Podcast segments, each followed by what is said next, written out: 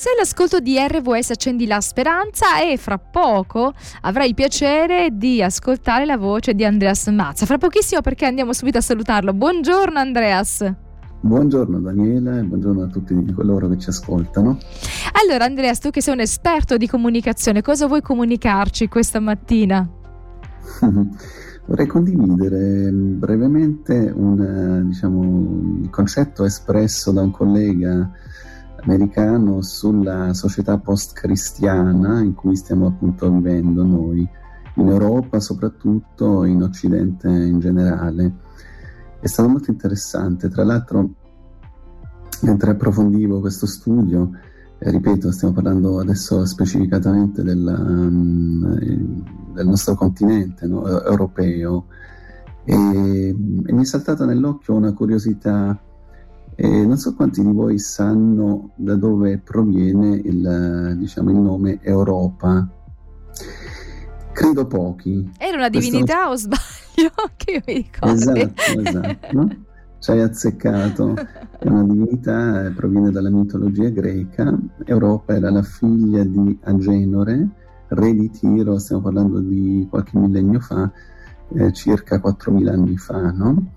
Tiro, questo regno eh, particolare, è praticamente viene anche citato nella Bibbia, però in maniera molto negativa. È Europa, figlia di Agenore, che viene poi in questa, diciamo, nella mitologia, eh, si dice che è stata rapita da Giove, Zeus, e eh, praticamente non si è più trovata. E, Agenore, figlio di Poseidone, poi ha cercato disperatamente questa sua figlia, ma non, ma non l'ha ritrovata. E mi è saltato nell'occhio perché Europa appunto ha un riferimento anche biblico, eh, siccome nella Bibbia, nel, circa nel 600 a.C., no, il profeta Ezechiele, eh, nel capitolo 28, parla proprio della città di Tiro, Tiro era un regno eh, malvagio, mh, mm, lasciatosi andare, alla, c'era un crocevia di, del commercio dell'epoca, era una città ricca, però i reggenti di questo regno eh, diciamo, erano molto malvagi, era, si erano lasciati andare all'immoralità, qualsiasi nefandezza, e appunto il Signore per bocca di, del profeta Ezechiele esprime una, diciamo, una profezia eh, nefasta confront- nei confronti di questo regno e infatti da lì a poco eh, sarebbe stata poi prima eh, diciamo iniziata la distruzione ehm, per mano di Nabucodonosor che anche lui eh, appunto viene citato nella Bibbia sappiamo anche le profezie della statua eccetera e poi definitivamente distrutte da um, Alessandro Magno no?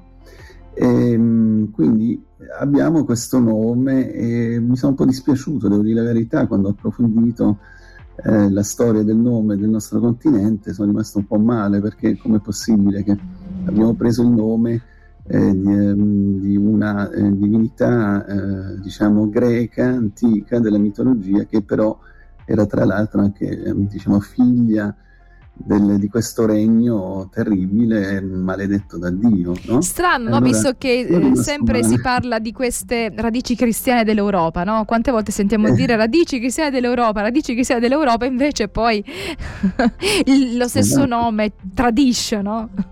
Sì, quindi insomma va bene, visto che ci occupiamo anche di questo, io diciamo sono stato parecchie volte lì a Bruxelles, eccetera, eccetera, nelle istituzioni europee eh, diciamo, mi sono dispiaciuto, devo dire la verità. Potevamo trovare un nome migliore.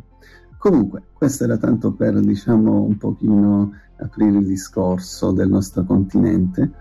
E, um, questo seminario molto interessante eh, di questo esperto di diciamo, strategie, ehm, di, come possiamo dire, evangelizzazione. No? Noi abbiamo parlato ultimamente tantissimo della crisi religiosa e della crisi del cristianesimo nel nostro continente. Abbiamo citato dei dati e il collega appunto citava di nuovo alcune statistiche, le sappiamo, uh, per esempio la, il fatto di credere in Dio dal 47, quindi 75 anni fa, anno in cui è nato mio padre, in cui dice qui il collega, eh, il 66% degli intervistati credeva in Dio, eh, oggigiorno parliamo del, del eh, 20%, quindi è calato in maniera comp- drasticamente, insomma, cioè eh, non si crede più in Dio. Poi, ecco, vediamo per esempio la, la, diciamo, il fatto di eh, frequentare una chiesa, no?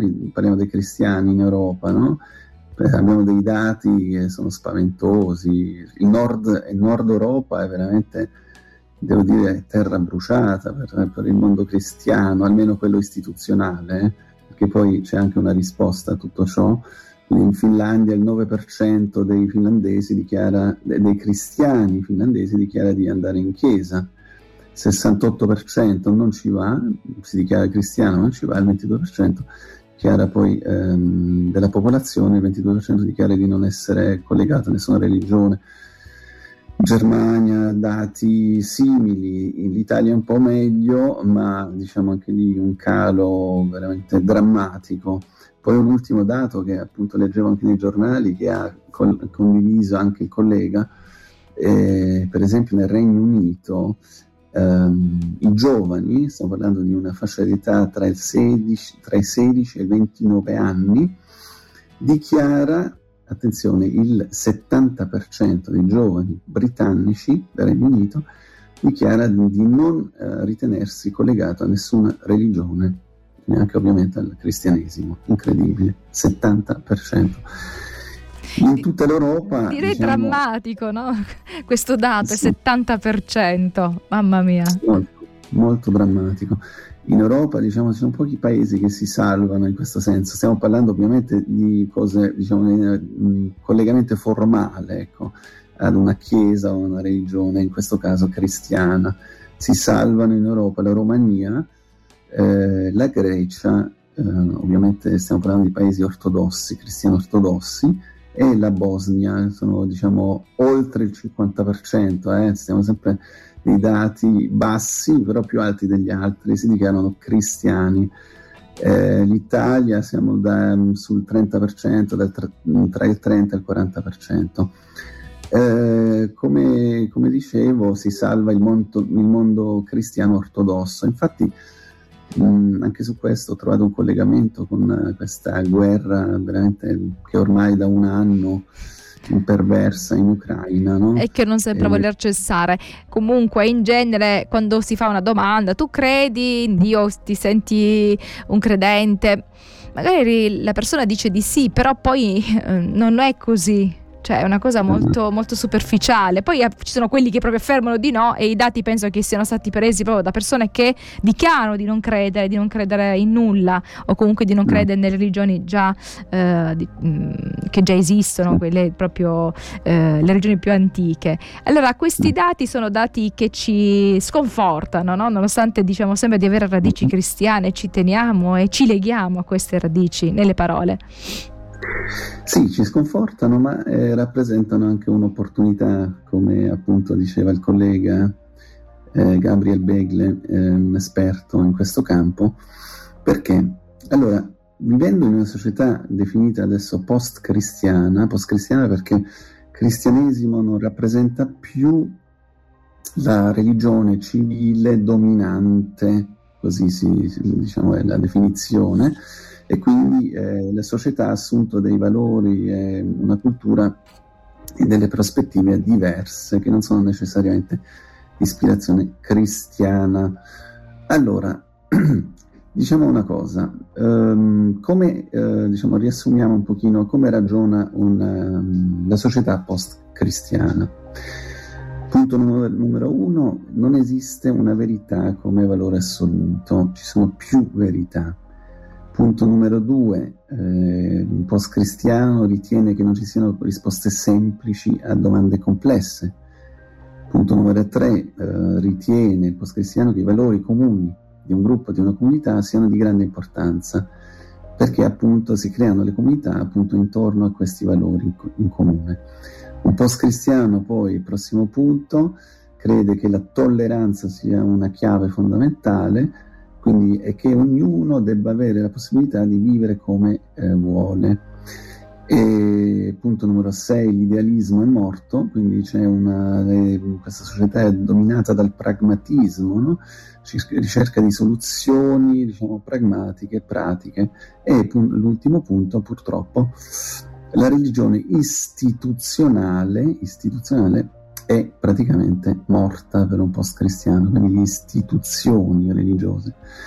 Allora, qual è la prospettiva, diciamo, qual è la soluzione e qual è il punto di appiglio possiamo, diciamo, a cui possiamo aggrapparci?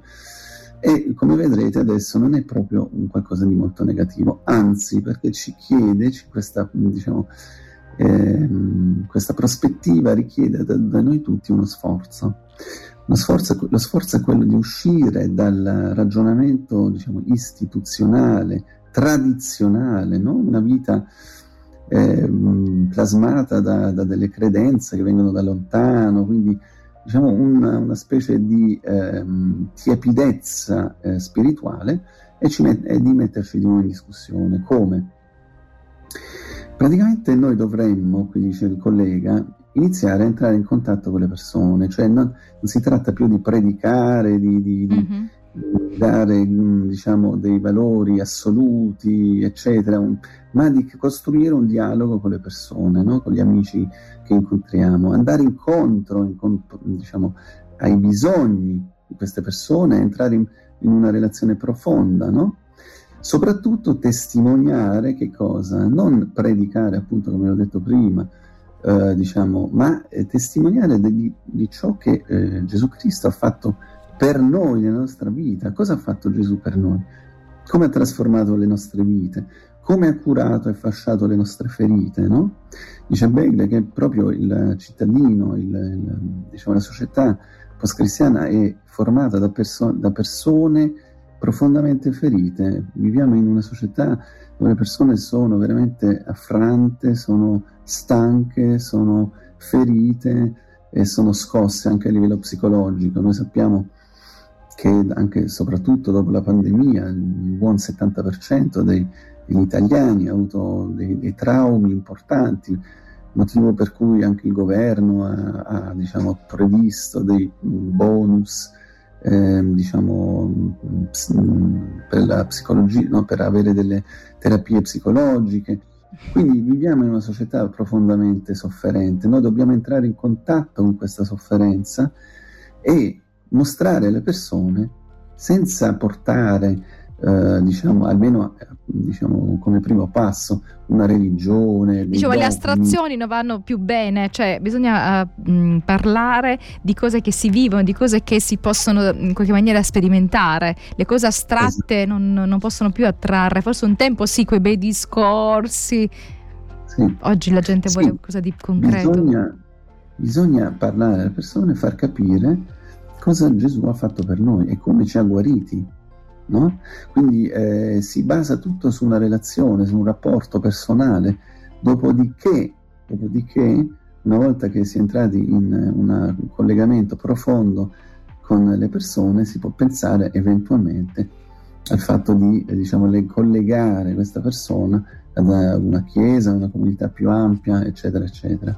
Quindi qui mi è saltato in mente di nuovo un discorso che facevamo in qualche trasmissione all'inizio, Daniela, eh, di questo progetto, mi è saltato in mente questo progetto, avevamo ideato, diciamo, e era stato ispirato, diciamo, una quindicina, quindicina d'anni fa, che comunque continua, che si chiama Christian Style, no? Sì. Stile di vita cristiano. Quindi è uno stile di vita, vince, vince la, la, l'approccio che si collega ad uno stile di vita più che a una religione, cioè il stile di Gesù, eh, diciamo, entrare in contatto, cioè non, tras, non diciamo, eh, trasmettere uno schema mentale, non trasmettere una religione inizialmente, un credo, un, delle dottrine, comandi, divieti e così via, oppure delle chiese, collegare subito delle chiese, ma prima di tutto eh, bisogna innanzitutto essere autentici perché la gente eh, diciamo, vuole vedere coerenza nella nostra vita, essere autentici,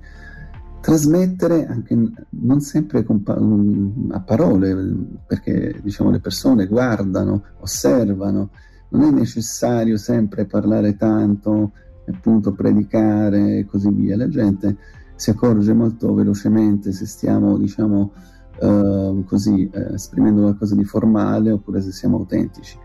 Quindi collegarsi con le persone, entrare in empatia, eh, scorgere il malessere e eh, trasmettere la nostra esperienza, quindi la nostra testimonianza di come Gesù ha guarito le nostre ferite, di come Gesù ci ha dato forza, di come Gesù ci ha, ci ha diciamo, dato eh, quella motivazione, quella fede, quella forza per andare avanti, per affrontare la vita con speranza, e qui entriamo nel campo della speranza, appunto Radio Voce della Speranza, per poi alla fine fare che cosa?